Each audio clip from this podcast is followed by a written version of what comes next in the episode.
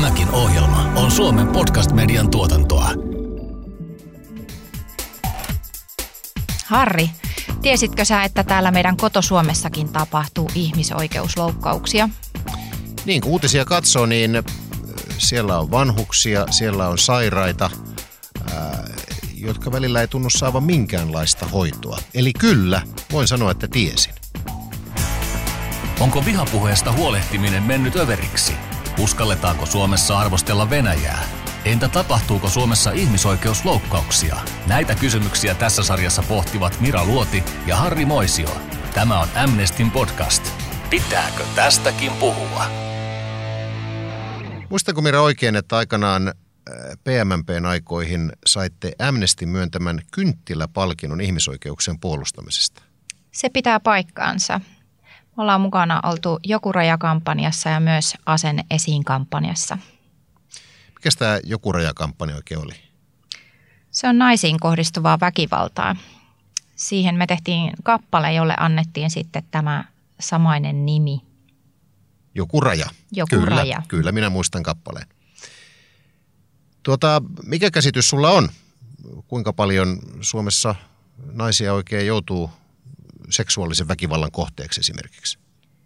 No Suomessa noin 50 000 naista joutuu vuosittain seksuaalisen väkivallan kohteeksi. Muistako Mira väärin vai oikein, kun väitän, että tässä joku raja-kampanjassa oli jollain tavalla kädenpuristuksiin liittyvä teema?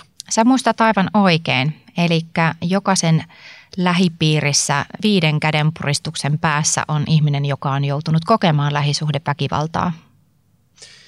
Tässä jaksossa meillä on vieraina Amnestin toiminnanjohtaja Frank Johansson ja eh, pakolaisneuvonnan johtava lakimies Mariana Laine. Mira tuossa esitti, että Suomessa tapahtuu ihmisoikeusloukkauksia. Minkälainen ihmisoikeustilanne, Frank, meillä täällä Suomessa on? No tietenkin, jos me verrataan äh, vaikka johonkin Syyrian kaltaiseen helvettiin tai, tai ajatellaan niin kuin moni, monia sellaisia maita, jossa resursseja ylläpitää toimivaa yhteiskuntaa on paljon pienempiä kuin meillä, niin meillä on ihan hirveän hyvä tilanne Suomessa. Mutta se ei hirveästi auta niitä ihmisiä, jotka kuitenkin kohtaa ihmisoikeusloukkauksia, koska ne aina vertautuu siihen, ketkä on niin kuin ympärillään. Ja se, mistä Mira puhuu, eli, eli naisiin kohdistuva väkivalta on semmoinen kysymys, jota me ollaan työstetty 16 vuotta ja, ja tuntuu vähän siltä, että oikeastaan vasta ihan viime parin vuoden aikana me ollaan saatu niitä tuloksia. Pikavoittoja ihmisoikeustyössä harvemmin tulee, ne, ne tulee sitten niin kuin ajan kanssa. Sitten meillä on turvapaikanhakijoiden tilanne, josta tosin Mariana tietää paljon enemmän kuin minä. Eli tänne tulevat vainoa, ihmisoikeusloukkauksia, pelkääviä ihmisiä, miten heitä kohdellaan.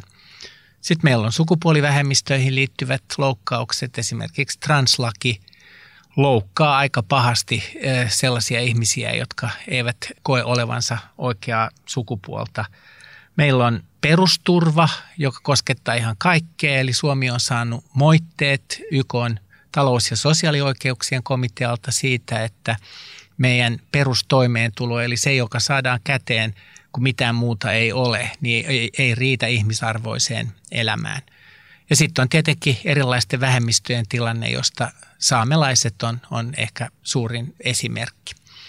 Kyllä niitä riittää ja, ja me tietenkin yritetään koko ajan näille asioille tehdä jotain. Niin Marianna Laine, minkälaisia ihmisoikeusloukkauksia Suomessa esimerkiksi juuri mainitut turvapaikanhakijat joutuvat kokemaan?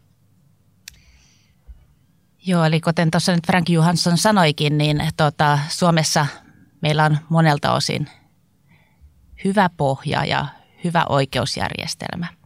Mutta ihmisoikeuksien näkökulmasta niin se ei ole lähelläkään riittävän hyvä.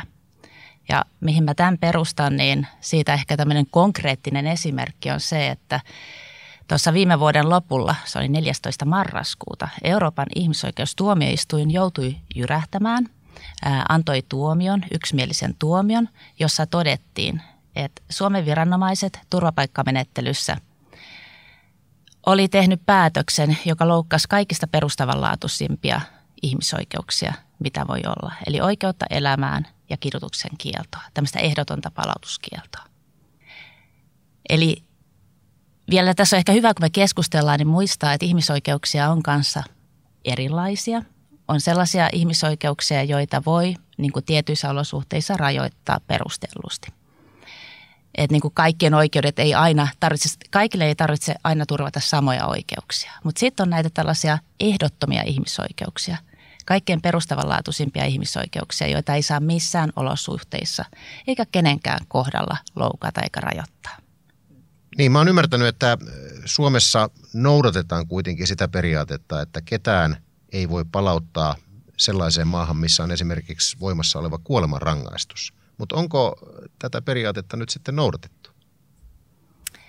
Ää, no ehkä ihan noin ei voi sanoa, kun sanoisit esiin, että, että, että sellaiseen maahan, jossa on voimassa oleva kuolemanrangaistus, niin ei voisi palauttaa koska esimerkiksi edelleen Yhdysvalloissahan on voimassa oleva kuolemanrangaistus, niin, niin se ei tarkoita, että ei ketään sinne voisi palauttaa. Mutta jos, häntä turva... uhkaa, jos häntä mahdollisesti Joo, eli turvapaikkamenettelyssä se, mitä siellä arvioidaan, on se, että onko tämän ihmisen kohdalla, joka hakee tältä Suomesta suojelua, kansainvälistä suojelua, niin onko hänen kohdallaan todellinen riski – että jos hän saa kielteisen päätöksen ja hänet palautetaan sinne kotimaahan, niin onko hän vaarassa joutua siellä tämmöisten perustavanlaatuisten oikeuksien loukkauksen kohteeksi, eli esimerkiksi kidutetuksi, eli että hän, siinä loukattaisiin kidutuksen kieltoa, ehdotonta palautuskieltoa, tai tosiaan, että tämän palauttamisen seurauksena hänen henkensä olisi vaarassa. Ja sun kysymykseni, jos, jos, hänen, jos olisi ihminen, jota sen käännytyksen seurauksena uhkaisi ää, kuolemanrangaistus, silloin tämä oikeus elämään estäisi sen käännyttämisen kyllä. Mutta jos mietitään vielä siis niin kuin turvapaikkamenettelyn kannalta, niin, niin siellä turvapaikkamenettelyssä, siellä nimenomaan siis tärkein asia on selvittää se, että onko tämän ihmisen kohdalla todellinen riski. Että onko hän vaarassa joutua vakavien ihmisoikeusloukkausten kohteeksi. Hengenvaarassa tai vaarassa joutua esimerkiksi kidutuksen kohteeksi, jos hänet käännytetään kotimaahan. Se on turvapaikkamenettelyn tarkoitus. Ja Suomi on tosiaan sitoutunut noudattamaan palautuskieltoa, eli sitä, että, että ketään ei kiduteta eikä ket, kukaan joudu käännyttämisen seurauksena tai maasta poistamisen seurauksena kidutuksen tai muun epäinhimillisen kohtelun kohteeksi. Niin se, mitä aika usein ihan, ihan kuuluisissa kahvipöytäkeskusteluissakin kuulee, on se, että Suomessa vähemmistöjen asiat on kuitenkin aika hyvällä mallilla. Vai onko? Mitä on Frank Johansson mieltä? Mä sanon sen, että jos me nyt puhutaan niin kuin transihmisistä tässä, niin, niin eh, ehkä kaikkein eniten, erityisesti länsimaissa ja Suomessa, niin, niin nimenomaan seksuaali- ja, sukupuolivähemmistöjen oikeuksista on puhuttu enemmän ja tehty enemmän niin kuin oikeasuuntaisia ratkaisuja kuin oikeastaan minkään muun kysymyksen kanssa viimeisen viiden, kuuden vuoden aikana. Että se asenneilmapiiri on muuttunut ihan, ihan täysin.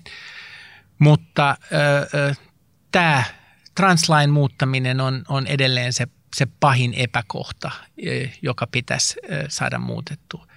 Me ollaan saatu tasa-arvoinen avioliittolaki, eli samaa sukupuolta olevat voi, voivat mennä naimisiin. Me ollaan saatu äityyslaki, joka tunnustaa vanhemmuuden – ja me ollaan saatu ö, ö, moni muita niin kuin hyviä muutoksia aikaiseksi, mutta tämä on se, jota me nyt edelleen vaaditaan.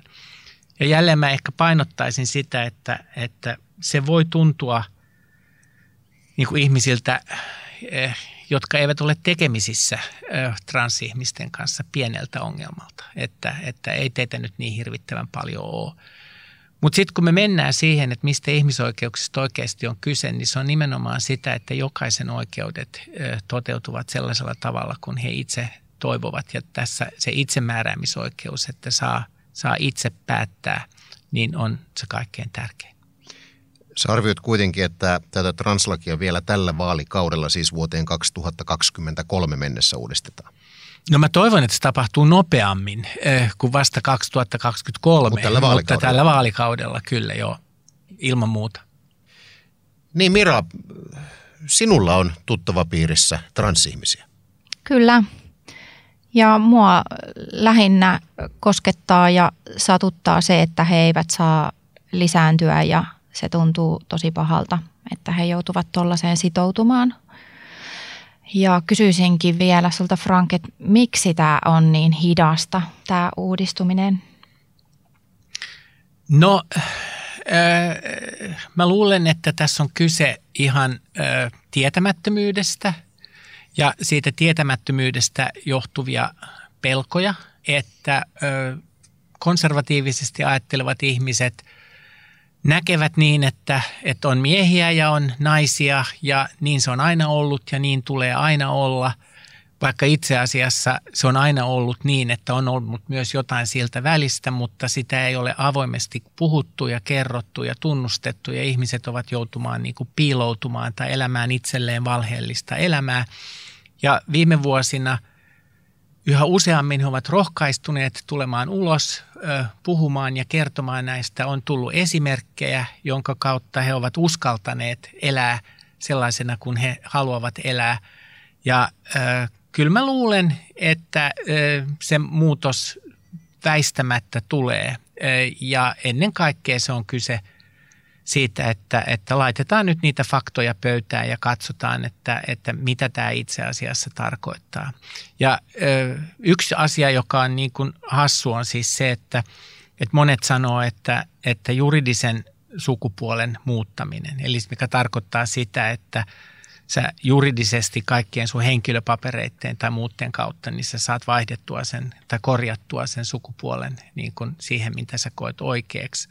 Niin tätä pidetään ö, täysin niin kuin, ö, vaarallisena, että joku nuori ihminen pystyy menemään tekemään tällaista ennen kuin on yhtään niin kuin pohtinut, mitä seurauksia sillä muuta on. Ö, mutta kun se nimenomaan on niin, että se lääketieteellinen prosessi, eli se, että sä lähdet niin kuin fyysisesti muuttamaan sun sukuelimiä ja, ja muuta, niin sitä on vähän hankalampi peruttaa. Mutta sen juridisen ja sen lääketieteellisen prosessin erottaminen toisistaan on aivan välttämätöntä niin, että sä voit juridisesti olla se, kuka sä haluat, riippumatta siitä, että sä oot käynyt siellä leikkauksessa vai ei. Ja sitten se leikkaus voi tapahtua vasta myöhemmin toisaalta kun sä oot murrosikäinen, sulla äh, hormonit jyllää, niin, niin tota, jos sä koet olevasi nainen, mutta sä oot syntynyt miehen ruumiiseen, niin sä et välttämättä halua, että niitä testosteroneja tulee ja tuotetaan lisää sun kropassa, vaan sä haluat pysäyttää sen.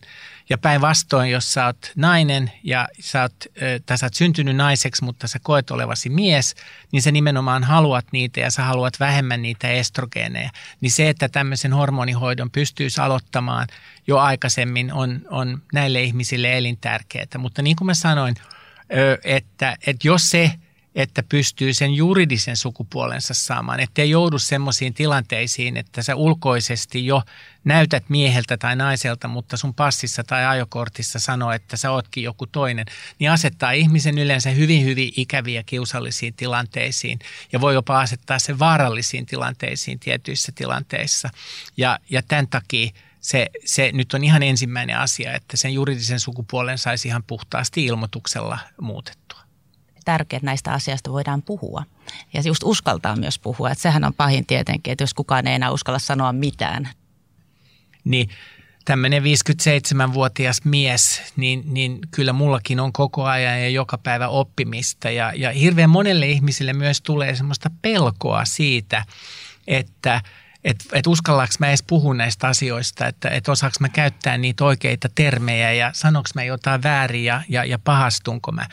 Ja, ja musta tämä on ehkä sellainen asia, että, että äh, kyllä kaikkien pitäisi ymmärtää, että, että tämä on vielä sellainen prosessi, joka on kesken. Ja jos joku pahastuu, niin sitten vaan nöyrästi pyytää anteeksi ja sanoo, että hei anteeksi, että mä en tiennyt. Ja, ja kiva, kun sä opetat mulle, että mun pitäisikin sanoa näin päin. Ja, ja sitä kautta me koko ajan päästään e, eteenpäin ihmisoikeuksistakin pitäisi varmaan vielä enemmän puhua. Et siinä on oikeasti niin kuin kyse just jokaisen oikeudesta ehkä yksinkertaistaan ihmisarvoiseen elämään. Ja se, sehän on niin kuin juuri tämmöinen, kun mietitään näitä keskeisiä ihmisoikeuksia, niin se on koko tämä meidän demokraattisen yhteiskunnan ja oikeusvaltion perusta. Hmm. Mutta silti tuntuu välillä, että se viranomaisilla on vähän sellainen asia, että se pistetään vähän sinne sivuun ja se on vähän ne pehmoaihe ja vähän ne li, lisää pahaa siellä. Ja siis nimenomaan siis siitä, että jos me nyt ajatellaan vaikka 2015, kun tänne tuli enemmän turvapaikanhakijoita kuin, kuin normaalisti, tuli kymmenen kertaa enemmän. Sen, sen jälkeen se, se määrä on itse asiassa tasaantunut ja me, me ollaan suurin piirtein samoissa luvuissa kuin mitä sen jälkeen. Ni, niin siitä alkaen Suomessa niin – niin turvapaikanhakijoiden tulo on, on aina niin kuin, ö, nähty turvallisuuskysymyksenä. Ja, ja monet puolueet, ehkä näistä etupäässä perussuomalaiset, mutta myös kokoomus viime aikoina on, on lähteneet nimenomaan tälle turvallisuusagendalle, että se on niin kuin vaarallista ja asettanut niin kuin turvallisuuden ja ihmisoikeuksien toteutumisen jotenkin toisiin vaakakuppeihin, että jos enemmän on ihmisoikeuksia turvapaikanhakijoilla, niin meidän turvallisuustilanne on väärässä. Ja tämä on musta todella vaarallinen eh, kehitystrendi – että, että kyllä se myös meidän kaikkien kannalta, että mitä, mitä paremmin ihmisoikeudet toteutuvat, mitä paremmin me kohdellaan tänne myös tulevia muukalaisia, mitä vähemmän meillä on oikeusmurhia turvapaikanhakijoiden suhteen, niin sen turvallisempi tämä yhteiskunta on. Niin ja varmaan toi, että siinä asetetaan usein nämä ihmisoikeudet vielä sille vastakkain. Että et aina toisen ihmisoikeus on vähän niin kuin, niitä niin kuin kis, kisataan, pidetään, että et kumpi nyt, kenen ihmisoikeus on tärkeämpi, kuin oikeasti ihmisoikeuksissa on kyse siitä juuri, että, että tavallaan siellä asetetaan niin kuin rajoja valtaa pitäville, lainsäätäjille, viranomaisille. Ja tietty useinhan se isoin merkitys on niin kuin yhteiskunnassa heikommassa asemassa oleville. Mutta tässäkin minusta pitäisi niinku miettiä, että, että eihän sitä tiedä, mihin meidän yhteiskunta muuttuu. Että jokaisen pitäisi funtsia, että mä voin joskus olla se, joka on kanssa siinä heikommassa tilanteessa. Ja just heikompia on tietysti lapset, vanhukset, turvapaikanhakijat. Ja kyllähän siitä näkee, miten me kohdellaan näitä ryhmiä. Niin se kertoo meidän yhteiskunnan tilasta demokraattisena yhteiskuntana. Pitääkö tästäkin puhua? Mulla oli mielessä tämä, että kun maahanmuuttajia tulee, niin se on synnyttänyt pelkoa ja sitä ajatusta, että tänne tullaan ja viedään toisten työt ja synnyttänyt semmoista suurta ö, vihaa ja siitä on syntynyt vihapuhetta, niin onko sille mitään tehtävissä? No mä näen itse, että tärkein olisi, että ihmisillä olisi mahdollisimman paljon oikeaa tietoa. Ja just siitä, että, että kun aiemmin tuli esiin nämä, että miten niin kuin yhteiskunta reagoi silloin, kun tuli enemmän hakijoita – Suomeen tämä tulikin lyhyessä ajassa niin kuin, ö, kymmenkertainen määrä hakijoita, niin se reaktio, että lähdettiin tavallaan niin kuin oikeasti vain rikkomaan sitä turvapaikkamenettelyä. Ja, tota, ja just heikennettiin oikeusapua, lyhennettiin valitusaikaa. Silloin kaikki asiantuntijat jo sanoivat sitä, että hei oikeasti, että tämä vaan pitkittää tätä menettelyä. Ja nyt te riskeeratte sen, että ne oikeasti kansainvälisen suojelun tarpeessa olevat ihmiset jää tunnistamatta.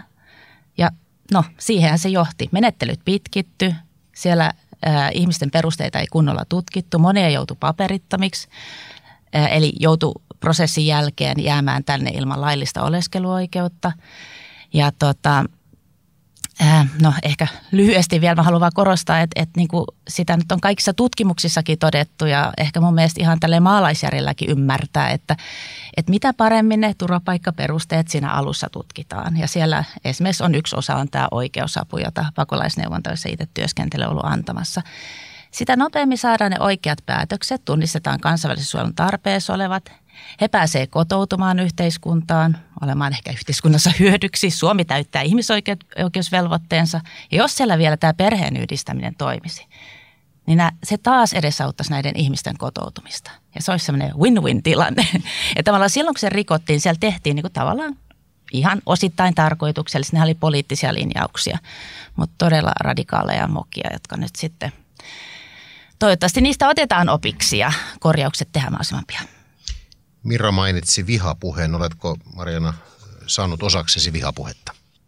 Mm, vihapuhetta siis yllättävän vähän ja en mä sitä halua, en aio lähteä sitä pelkäämään. Et mä haluan tehdä parhaani, että mä kerron sen, mitä mä itse tiedän ja annan niin paljon niin kun, se, mitä mä näen tässä työstä, oikeaa tietoa. Että et vihapuheen pelko ei saa olla tietenkään niin kuin syy olla hiljaa tai ettei uskalla osallistua keskusteluun. Mutta tiedän, että monet, jotka ottaa näihin asioihin kantaa, niin joutuu todellakin siis vihapuheen kohteeksi eikä uskalla sitten enää sitten käydä sitä keskustelua. Mira, oletko sinä saanut osaksesi vihapuhetta? Olen saanut ja monta kertaa joutunut ö, puolustelemaan valintojani ja oppinut myös toimimaan niissä tilanteissa. Ja on ollut äärimmäisen tärkeää, että on ollut tällainen iso ja auttava järjestö takana, että mä en ole ollut yksin sen asian kanssa, vaikka se on hetkellisesti tuntunut sille, että apua ne hyökkäs mua kohtaa, mutta toisaalta siitä on aina syntynyt sitten keskustelua ja se on taas vienyt asiaa eteenpäin. Eli joku rajakampanjan aikana, niin kyllä se tuli niin kuin jopa ihan järkytyksenä, miten paljon vihaa sillä saikaan. Ja ja se sitten taas innosti mua hankkimaan lisää tietoa ja mä menin enemmän sellaisiin mukaan, eli kun nuoret, on lähet, nuoret naiset on lähettänyt mulle omakohtaisia kokemuksia, niin mä oon aina kiinnostunut lisää ja halunnut mennä sellaisiin mukaan, että mä oon osannut antaa heille työkaluja. Mä en ole varsinaisesti ollut alan ammattilainen, mutta mä oon ottanut asioista selvää, jotta mä osaan antaa ohjeita ja työkaluja ihmisille, jotka on joutuneet väkivallan tai raiskauksen uhriksi tai koulukiusaamisen, niin mulla on ollut heti työkalut, mitä mä teen, toimin näiden ihmisten kanssa. Pitääkö tästäkin puhua? Ennen tämän jakson äänitystä juteltiin myös Amnestin ihmisoikeustyöjohtaja Niina Laajapuron kanssa. Kuunnellaan tähän väliin Niinan ajatuksia siitä, miksi ihan kaikkia ihmisoikeuksia ei välttämättä aina mielletä ihmisoikeuksiksi. Esimerkiksi tämä perusturva-asia ja köyhyysasia on sellainen, mistä mä aika paljon kuullut niin sitä pohdintaa, että miten niin tämä on ihmisoikeusasia. Ja tämä liittyy siihen, että eri ihmisoikeuksia jotenkin niin kuin arvotetaan ja, ja semmoiset perinteiset vapausoikeudet, niin kuin sananvapaus ja kokoontumisvapaus ja kidutuksen kielto ja tämmöiset on jotenkin niin kuin helpommin ymmärretty ihmisoikeuksiksi. Ja tässä on tietysti ihmisoikeusliikkeellä itselläkin seiliin katsomisen paikka, että taloudellisia, sosiaalisia ja sivistyksellisiä oikeuksia, joihin esimerkiksi tämä perusturva-asia kuuluu, niin ei ole ehkä niin paljon pidetty nimenomaan ihmisoikeusnäkökulmasta esillä. Mutta jos miettii ihmisen elämää ja arkea ja sitä, että, että sillä rahalla, mitä, mitä saa, niin ei kerta kaikkiaan saa perustarpeitaan tyydytetyksi, niin kyllähän sen pitäisi niin kuin aika selkeä ihmisoikeusongelma silloin olla. Niin, tuossa Niina Laajapuro äsken kertoi, että me suomalaiset emme aina välttämättä osaa ajatella, että esimerkiksi perusturva olisi ihmisoikeusasia. Miten on, Frank Johansson? No yleensä kun puhutaan ihmisoikeuksista, niin ajatellaan niin kuin Niina tuossa sanoi nimenomaan sitä, että se on sananvapautta, että saa äh, puhua suunsa puhtaaksi, se on sitä, että saa kokoontua, se on sitä, että saa olla mukana vaaleissa, äh, että saa äänestää, että on niin kuin oikeudenmukaiset oikeudenkäynnit. Mutta yhtä lailla itse asiassa ihmisoikeuksista on kyse äh, siitä, että sulla on ihmisarvoinen elämä, eli että sulla on asunto, että sulla on jonkinnäköinen toimeentulo, että sulla on kunnon terveyshuolto, että sä pääset kouluun ja, ja niin poispäin. Ja sitten ne, jotka ö, niin kun näkee, että vain nämä – kansalais- ja poliittiset oikeudet ihmisoikeuksiin, ne sanoo, että nämähän on poliittisia päätöksiä, koska niin kuin se on aina kyse siitä, että mihin se yhteiskunta sen rahansa sijoittaa ja haluaa sijoittaa. No, kyllä sen oikeusjärjestelmänkin ylläpitäminen maksaa. Kyllä vaalienkin järjestäminen maksaa. Kyllä poliisin pitäminen suojelemassa niin kuin mielenosoittaja, kyllä sekin maksaa. Tämä on vähän sellainen, että ei niitä oikeasti niitä talous- ja sosiaalioikeuksia ja niitä kansalais- ja poliittisia oikeuksia pysty niin kuin erottamaan toisistaan. Me ollaan kaikki tässä hyvinvointivaltion kasvattaja. Me ollaan niin kuin lähdetty siitä, että, että yhteiskunta huolehtii meistä jollain tasolla. Että me ollaan käyty hyvää koulua, meillä on ollut julkinen terveyshuolto, joka on toiminut. Ja sitten jos niin kuin – tippuu, niin sitten se viimeinen turvaverkko on ollut se perustoimeentulo, jotta sä oot saanut niin kuin päivärahaa ja asumistukea ja, ja muuta. Ja nyt ihmisoikeuksia niin kuin valvovat kansainväliset elimet on – jo parikin kertaa sanonut, että Suomessa tämän perustoimeentulon taso on aivan liian alhainen. Eli että jos sä kaadut ja tiput siihen niin kuin, ö, osaan, niin sä et itse asiassa pysty elämään ihmisarvoista elämää, että sitä pitäisi nostaa. Ja Amnestissa me nyt ollaan lähdetty siitä, että tämä on sellainen kysymys, johon meidänkin pitää tarttua. Emme ennen ole tehneet sitä, koska aika ja ihmiset ja resurssit ei ole riittänyt kaikkeen, mutta nyt me halutaan tehdä se. Ja yhdessä muiden ihmisoikeusjärjestöjen kanssa niin tullaan toivon mukaan tänä vuonna nostamaan tätä enemmän ja enemmän esille, että me saataisiin se, se taso nostettu. Sitten tähän liittyy tietenkin myös se, että meidän työelämä on muuttunut sellaiseksi, että, että yhä useampi henkilö, joka oikeasti on niin kuin faktisesti jonkun palkkalistoilla, niin hänestä onkin tehty väkisin yrittäjä tällaisen alustalouden kautta, jolloin sulla voi olla se tilanne, että yrittäjänä sulla ei olekaan sitä – työterveyshuoltoa, sitä suojaa, mitä sinulla pitäisi olla, jos se yhtäkkiä sairastut tai muuta, ruokalähetit tai muut, ja sitten heidän elintasonsa, minkä he oikeasti pystyy saamaan, on niin alhainen, että joutuu tekemään Suomessakin useita eri töitä päällekkäin, että on riittävästi rahaa. Ja tätä siis yhteiskunnassa, joka on, on yksi maailman rikkaimpia. Se on ollut se, että me ollaan tässä tilanteessa, niin se on ihan poliittisten päätösten takana. Että päättäjät hallituksessa ja, ja eduskunnassa ovat päättäneet, että näitä asioita ei nyt niin kuin näiden perustoimeentulon kysymystä ei nosteta asialistalle, koska se kuulemma tulee meille kalliiksi.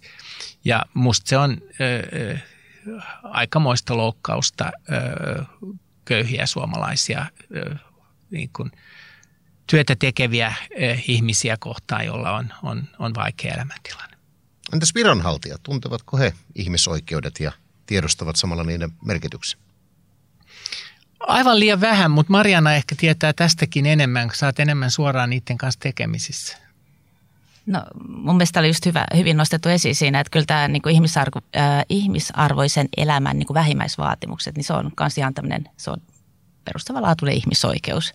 Ja tosiaan siihen, siihen olisi valtiolla ja kaikilla valtion viranomaisilla velvollisuus. Ja kun mietitään valtiota, se tarkoittaa siis lainsäätäjää, että minkälaisia lakeja on. Se tarkoittaa niitä, jotka soveltaa lakia, eli päätöksentekijä, viranomaiset, tuomioistuimet. Sielläkin nämä pitäisi ottaa huomioon. Ja ehkä tässä se, mitä niin kuin, mä näen tietysti itse lähimmin just ö, turvapaikkamenettely ja pakolaisten ulkomaalaisten osalta, mutta kyllä mulla on ollut sellainen huoli siitä, että, että, että niin kuin ihmisoikeuksia, ne nähdään, niin kuin, ne ei nähdä niin kuin niiden arvoa ja niiden, niin kuin, että ne on todellakin niin velvoittavia kuin mitä ne on. Ne on yhtä lailla velvoittava lainsäädäntöä, itse asiassa jopa meidän perustuslain tasolla. Mutta jostain syystä ne vähän niin kuin siellä, aina sanotaan, että no kyllähän ne täällä otetaan huomioon, mutta sitä ei kuitenkaan siis sillä lailla yksilöllisesti jokaisen niin kuin lain tai päätöksen kohdalla sitten kuitenkaan sitä arviointia tehdä se on yhteiskunnan arvoja ja en tiedä. Ihmisoikeudet ei saisi olla sanahelinää. Pitääkö tästäkin puhua? Mira Luoti ja Harri Moisio. Tässä tuli nyt tosi paljon tärkeää tietoa ja mä haluaisin kysyä sulta Harri, että jäikö sulla joku erityisesti painamaan mieltä? Muuttiko tämä keskustelu sun käsitystä ihmisoikeuksista Suomessa? Kyllä muutti. Siis kuulun siihen ihmisjoukkoon, josta tässä on nyt vähän puhuttukin, että ihmisoikeuksiksi tulee helposti miellettyä sananvapaus tai osallistuminen vaaleihin ja lehdistövapaus ja tämän tyyppiset asiat. No lehdistövapaus, sananvapaus, aika lailla käsikädessä kulkevia asioita. Mutta en ole koskaan oikein kunnolla pohtinut, että myös perusturva, sehän on ihmisoikeusasia. Se ei ole pelkästään eduskunnassa keskusteltava poliittinen kysymys, johon, johon sisältyy paljon intohimoja, vaan kyse on ihmisoikeudesta. Sillä tavalla tämä keskustelu kyllä muutti. Pitääkö tästäkin puhua? Seuraavassa jaksossa. Seuraavassa jaksossa on määrä keskustella vihapuheesta. Mitään ei enää saa sanoa, vihapuheesta huolehtiminen on mennyt överiksi. Se on minun teesini. Pitääkö tästäkin puhua? Todellakin pitää puhua.